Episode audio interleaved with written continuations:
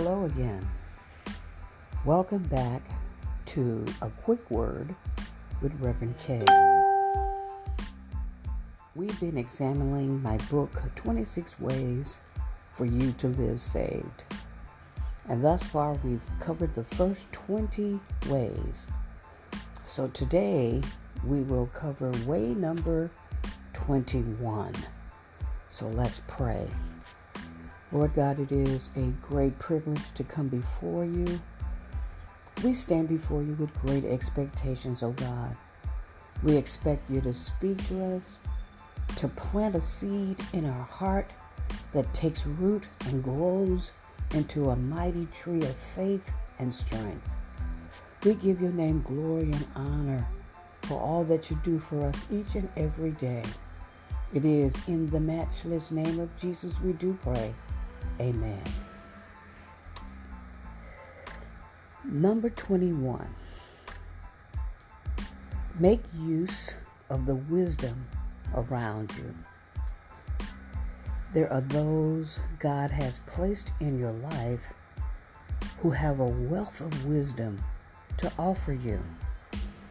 They may be on your job, in your neighborhood, they may be in your church, they may even be in your family.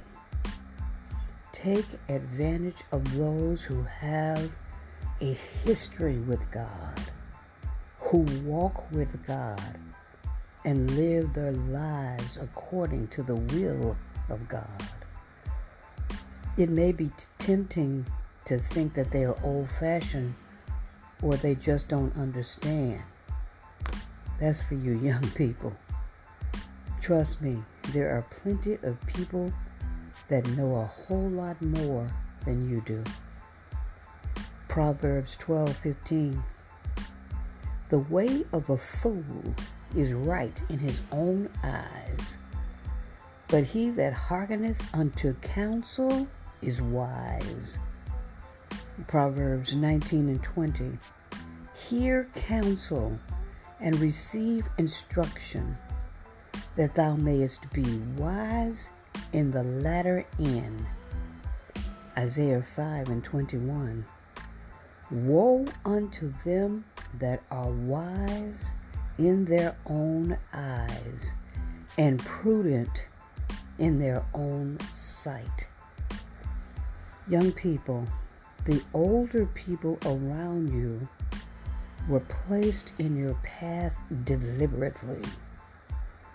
They were placed in your path because they possess important wisdom and knowledge to impart to you. They're placed in your path because they've gone before you and they know the way. They're placed in your path because they have experience with God. They're placed in your path because they know the way.